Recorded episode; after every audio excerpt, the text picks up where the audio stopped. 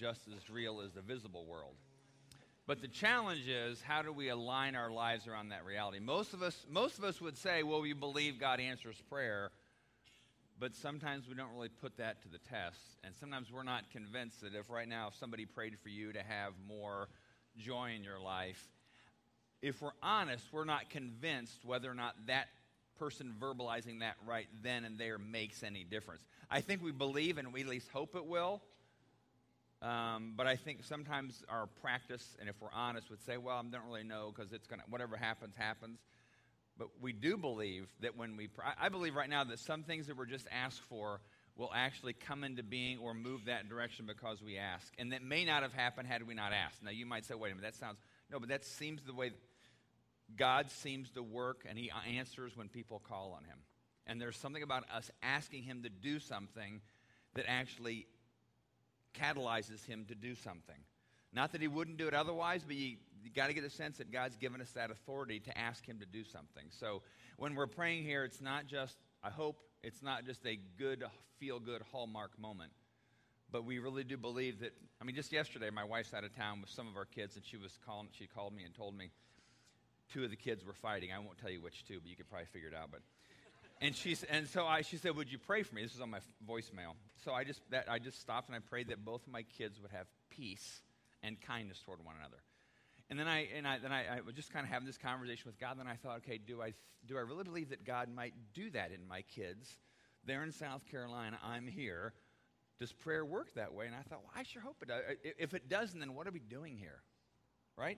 If God doesn't respond to the cries of his people, and if he doesn't acknowledge that, then so if you struggle with the concept of what prayer, if prayer matters, it's a good struggle to keep engaging in, because we're called to be those kind of people who pray.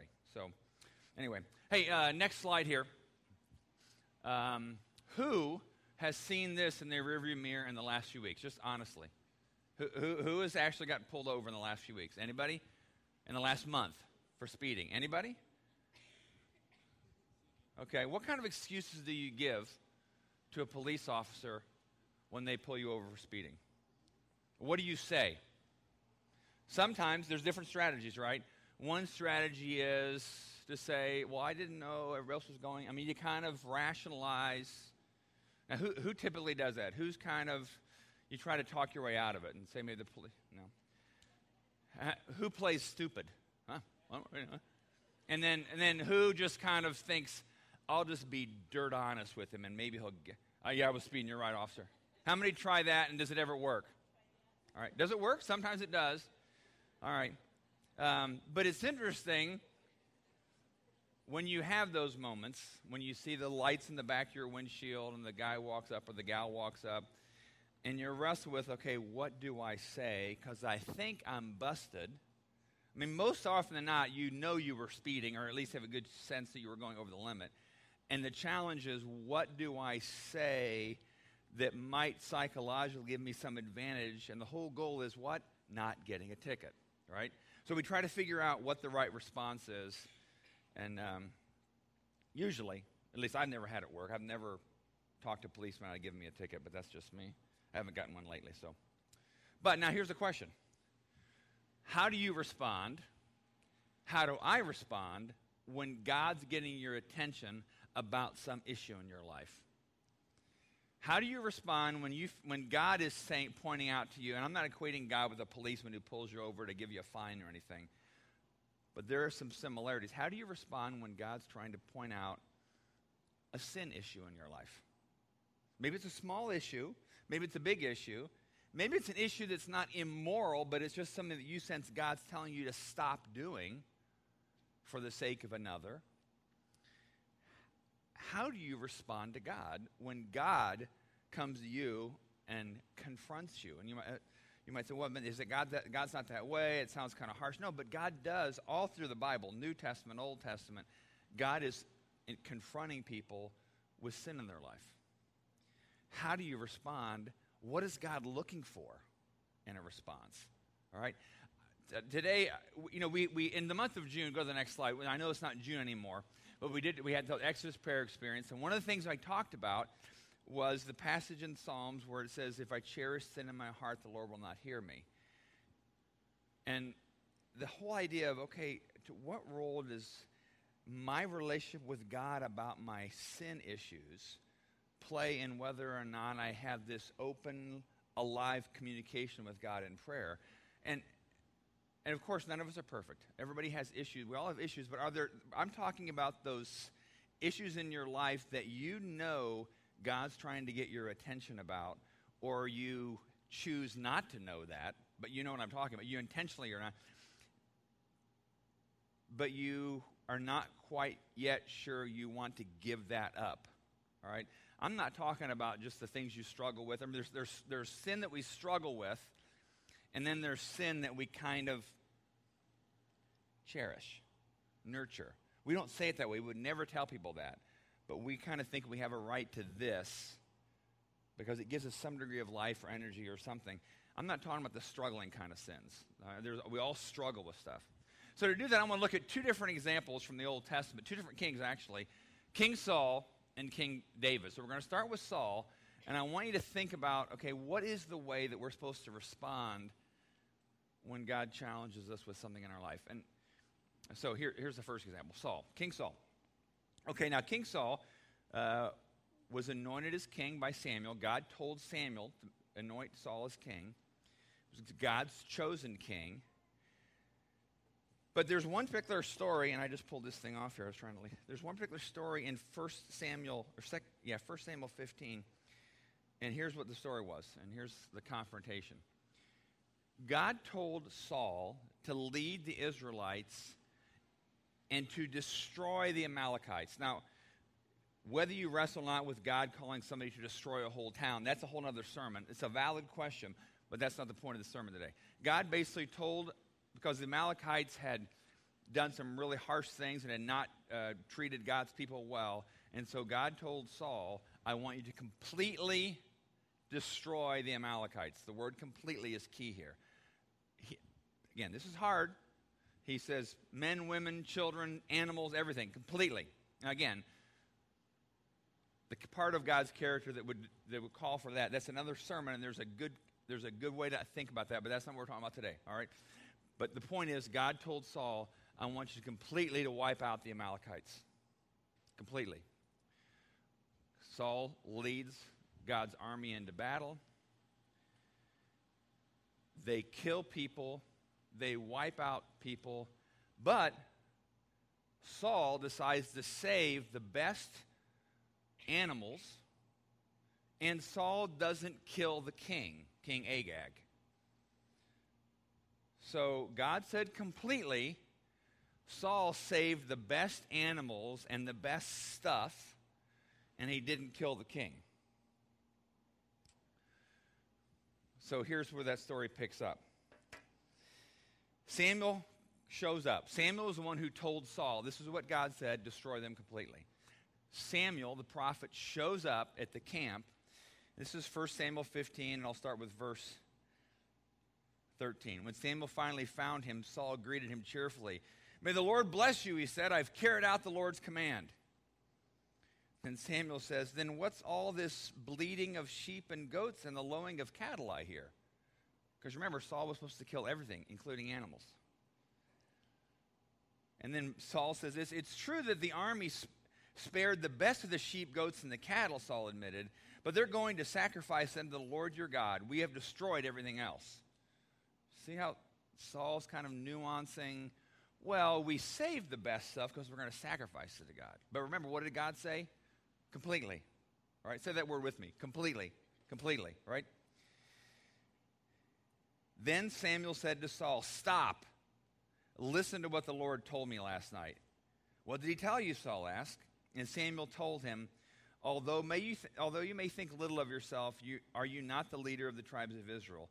The Lord has anointed you king of Israel, and the Lord sent you on a mission and told you, go and completely destroy those sinners, the Amalekites, until they are dead. Why haven't you obeyed the Lord? Why did you rush for the plunder and do what was evil in the Lord's sight?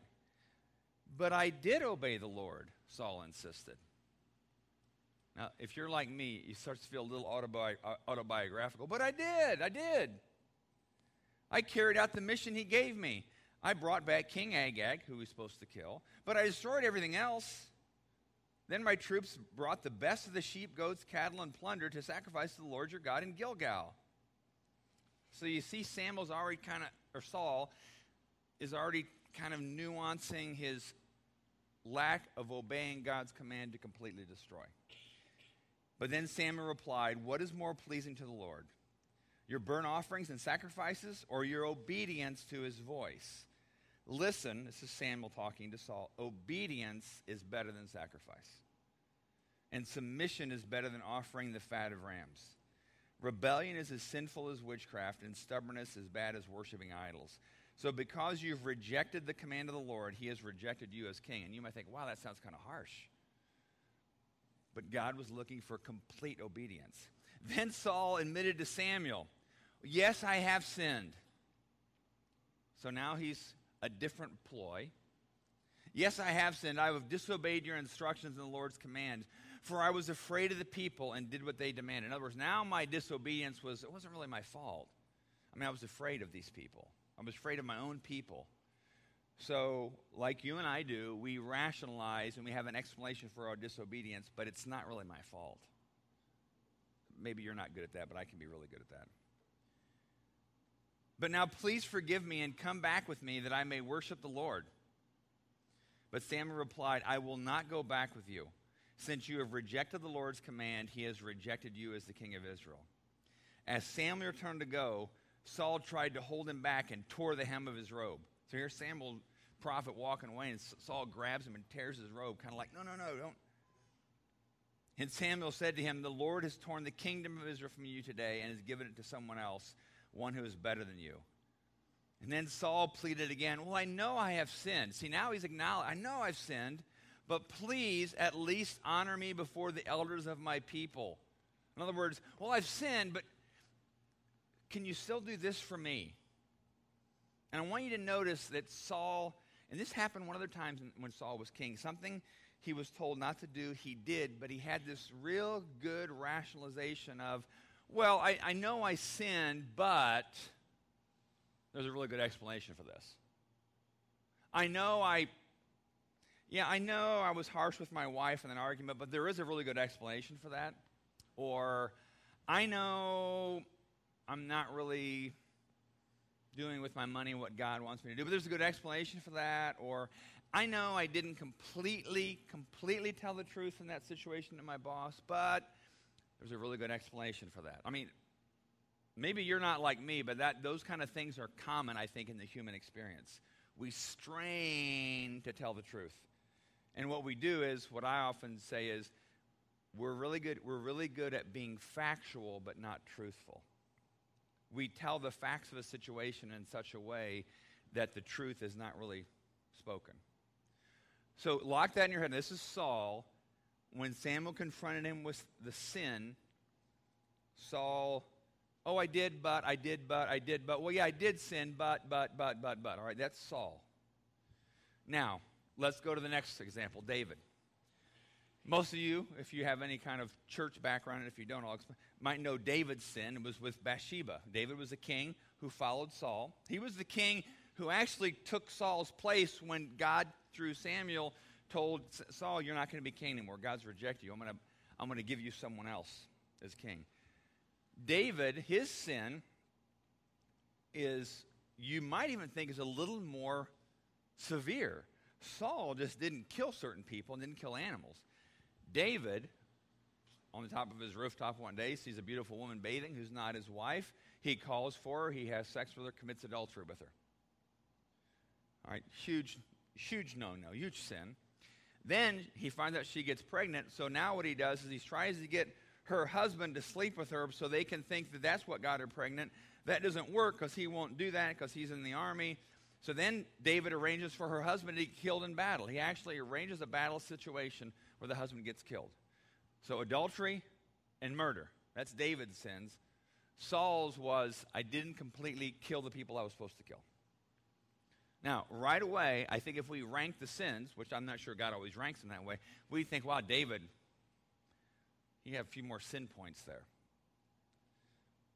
So, but what's interesting now, though, is how David responded when he was confronted.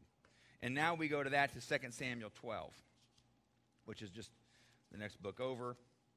And in this case, it wasn't Samuel the prophet, it was Nathan the prophet who confronted David. So Nathan, basically, here's how he confronted David. He comes to David, he tells this parable of a man who had all these sheep, all these cattle, but he saw one poor man that had one sheep and he wanted it, so he stole that from that man. And David was so mad, he's like, well, that man who did that should be punished. Because, you know, why did he take that man's lamb when he had all these other lambs? And Nathan said, but David, that's what you just did. You stole a man's wife and had him killed, even though in those days David had multiple wives and concubines. And this was, we can tell, it's about 9 months later, because shortly after this incident, the baby was born to Bathsheba. So David's been hiding this lie for 9 months. And some of the Psalms he wrote during that time, he talks about how my bones wasted away when I hid my sin from you. So Nathan tells David that and challenges David in 12. And then this is how David responded. One sentence, verse 13. Then David confessed to Nathan, I have sinned against the Lord. Period. I have sinned against the Lord. And the story continues, and the baby doesn't live, and God forgives him, but there's still consequences of sin. But David is, I have sinned before the Lord, period. Now let's compare him here. Saul, I have sinned, but there's a good explanation for this. David is, I have sinned, period. Those are two radically different ways to confess sin to God or in front of others. It's really easy to say I've sinned if I have an explanation for it. Because I'm really saying it really wasn't my fault. David, who had the more what we would call severe sin, just says I've sinned before the Lord. And then David in Scripture is known as the man after God's own heart. Saul is known as the man that God rejected. One man's sin was greater than the other, but the response shows the kind of heart God was looking for. Now, of course, God didn't want David to commit adultery or kill somebody, but the response of David, which was, I have sinned before the Lord, period. No rationalization, no excuses. What I've done has violated the heart of God. Here's a good rule about confession. Next slide here. Oh, no, this is, oh, that's, what we do, what we're really good at, this is one of those paint things from the paint store. And I've circled in the red or squared in the red. It's called universal black. We're really good, or at least I'll speak for myself. I'm really good that when I do something that I know is shady, whether it's how I treated somebody, honesty or whatever, I'm really good at saying, you know what, that was kind of a sea life black kind of sin. It wasn't really sin. Or, you know, we might even choose winter gray or tropical dusk. There's something, it seems like what God wants us to be able to acknowledge is, no, it was black. What I did was wrong. Confession, the word confession in the Greek, and I don't go into the Greek too much up here, but the word is literally homo legeo. Homo, same, legeo, to say. So when we confess to God, we say the same that God says about it. So if God calls something a lie, then we call it a lie. We don't call it just a misspoken statement. When God calls something harsh, we don't simply say, I just had a bad day at the office. When God calls something unforgiveness, we don't say, well, you don't know how much they hurt me. So confession is to say what God says about it. And so I'm a real big one. I've learned that it's really important, for me at least, and I think it's a good principle. to use as much biblical concepts as possible. Like when I'm harsh with my wife, I will say, I'm sorry, I was harsh with you. Now, I don't say that a lot. At least I hope I don't. I think I say it less than I used to. But there's something that forces me to be honest with this is what I was doing, and this is where my heart was, and I know I need the grace of God to help me not be that way. Now, here's what we have to avoid. Go to the next slide. Ifs, buts, and maybes. All right? And I'll keep on the theme of being harsh to my wife. My wife's in South Carolina today, so she can't hear any of this, but you can all report back to her. I'm being totally honest, all right? Okay, yeah, I was harsh with you, Kathy, but if you wouldn't have done that first, all right, now is that a confession? I was, but if you wouldn't have, or, well, Kathy, if you thought I was harsh to you, then I'm sorry. Now, those of you wives who are married, if you had that from your husband, how would that feel? Because what I'm saying is, if you thought I was harsh, then I'm sorry. I'm not acknowledging I was harsh. What I'm basically saying is, if you had this perverted sense of behavior and you thought what I did was wrong, then I'm sorry. But the burden is on your misunderstanding, not on my action. You see the difference there? If you put an if, a but, or a maybe after your I'm sorry to God or I'm sorry to another human being when you violated how God wants to treat people, then it's not a true confession, because then you're in the spirit of Saul. You're just like Saul, who had an explanation as to why. Now, yeah, if I'm harsh with my wife, maybe, and again, I'm not, it's not like the story of our marriage, okay? I love my wife. But if I am, yeah, there may be things she said or did that might have irritated me. And early in our marriage, I used to tell God, I know it was harsh, but it's her fault. If she wouldn't have said that to me, I wouldn't have said that back. And over time, God started revealing to me, no, you are responsible for even how you respond to things. So it's not anybody else. Or, like I said, if I said, well, I wasn't really honest in that situation, because if I would have been, it would have made them upset. So again, it's kind of this ifs and buts and maybes. And you might stop and think, okay, why this talk about sin, Matt? What's going on? I've been kind of obsessed lately with the sense of, if we want to become a church that prays and sees God do things, the principle of Scripture is true. If we cherish sin in our heart, the Lord will not hear us, individually and even to some degree corporately. There's nothing I have in mind. There's not like a list of sins I have that I think people are doing. It's just, I know if you're human and I'm human, those things happen. Here's a couple passages I want to point out to you too. Go to the next one. 1 John 1:9, if we confess, let me read the passage. If we confess our sins, he is faithful and just and will forgive us our sins and purify us from all unrighteousness. God's desire for us to confess sin is not because he's this harsh taskmaster who just wants to remind us how scummy we really are. Confession of sin is a necessary part of the journey to wholeness and being alive, awake, and free. That's what God wants for us. So when he wants us to confess his sin, it's because he wants to forgive us. He wants to put us back in a right situation with him. It's not because he's trying to be harsh or mean. And it's not because he's trying to, drive us into the ground. And it's not this harsh, controlling God who controls us by the confrontation of sin. It's because God wants us to be alive, awake, and free. And he knows if there's something in your life or in my life that is going unchecked, you cannot be that kind of person. The next one, in James, confess your sins to each other and pray for each other. Why? So you might be healed.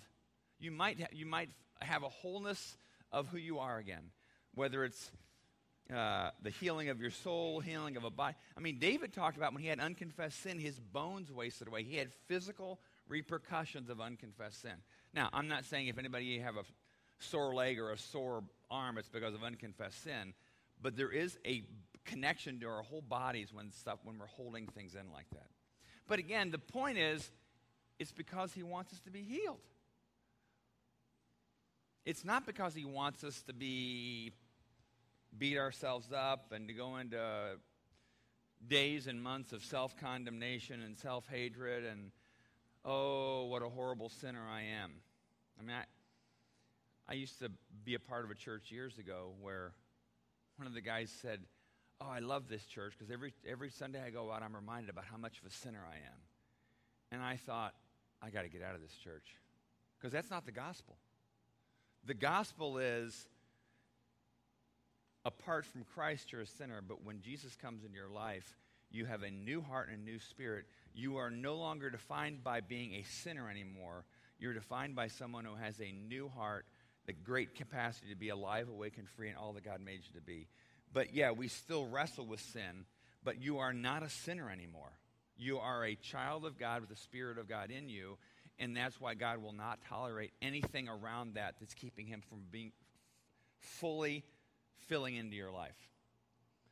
So the message is not, you're all sinners and so am I, and let's feel bad about it and remind ourselves and let's go home and feel like we had a good time at church. The message is, no, you have the Spirit of God in you if you're a child of God. You have the Spirit of God who wants to make you full of mercy, grace, forgiveness, goodness, strength, power, peace, joy, everything. But the message is, eliminate, deal with anything that's being an obstacle, what God wants to make you to be. Deal with it before God, with others. Part of the passage from James is, there is wisdom in confessing sin to another. That's where, if you grew up Catholic, that's where the whole tradition of confession to the priest. We don't believe that you have to confess to a pastor, so Dan and I aren't going to set up a booth anywhere, anything. But I'm sure we're willing to listen. You have friends in the congregation that maybe will listen. There's something about verbalizing to someone else your brokenness that is spiritually really wholesome to you. So just a challenge, and here's the question of the morning, and we'll finish here. Go to the next slide. Is God talking to you lately about any sin in your life? Is there something he's trying to get your attention about? Are you arguing with him? Are you rationalizing with him? Are you adding if, buts, and maybes? Or are you willing just to say, you know what? God, you're right. Help me to take a next step. Help me to move past this.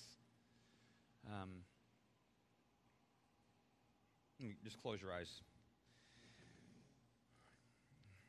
Jesus, I'm absolutely convinced that your complete, absolute desire for each person in this room is that they be full of the life and the power that comes from you alone. There's not a person in here, God, that you don't see and you don't have a plan for us to be absolutely and completely alive, awake, and free. But God, we also know that we wrestle with our flesh and we have an enemy. And there's times where we nurse certain issues in our life that we don't want to let go of. But God, would you help us to see how those things are obstacles to what you want to do in our lives? So God, whether it's now or even in the future, even if it's a small issue that we think is small and insignificant, if we sense you're trying to get our attention, would you give us ears to hear? Would you help us hear what you're trying to say to us? Because we want to be pure and alive.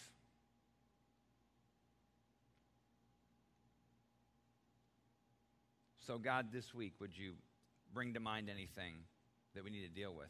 Would you put us in contact with a spiritual friend or a spiritual mentor that we can talk to about it with? And when we have those conversations, would they not be conversations of condemnation, but would they be conversations of mercy, forgiveness, grace, and encouragement? That's the kind of people we want to be. We want to be completely obedient to you in all ways. We don't want to be like Saul. But we want to be like David, that when after he was caught in his sin, that he responded in complete brokenness to you. So give us a heart of David. Help us be men and women after your own heart in that way. And we ask this all in Jesus' name. Amen. Hey, we finish every Sunday with